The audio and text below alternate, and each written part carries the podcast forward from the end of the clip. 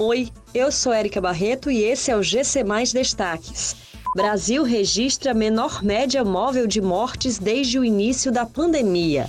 Concurso Fun Saúde, divulgados os locais de prova. Copa do Nordeste, Ferroviário e Fortaleza jogam nesta terça-feira em busca da classificação para a terceira fase. Em 19 de abril de 2021, o Brasil registrou a maior média móvel de morte em decorrência da Covid-19, cerca de 3 mil óbitos diários. Nesta terça-feira, exatos sete meses após o ápice, o Ministério da Saúde informa que a vacinação em massa contra a doença surtiu efeito.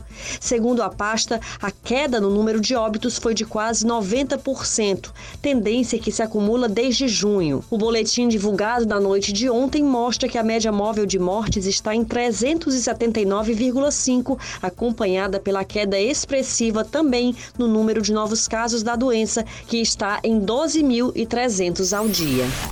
A Fundação Getúlio Vargas, organizadora do concurso da Fundação Regional de Saúde do Estado do Ceará, divulgou os locais de prova da seleção que serão realizadas no próximo fim de semana. No sábado estão programadas as provas dos candidatos de nível superior nas áreas médica e administrativa.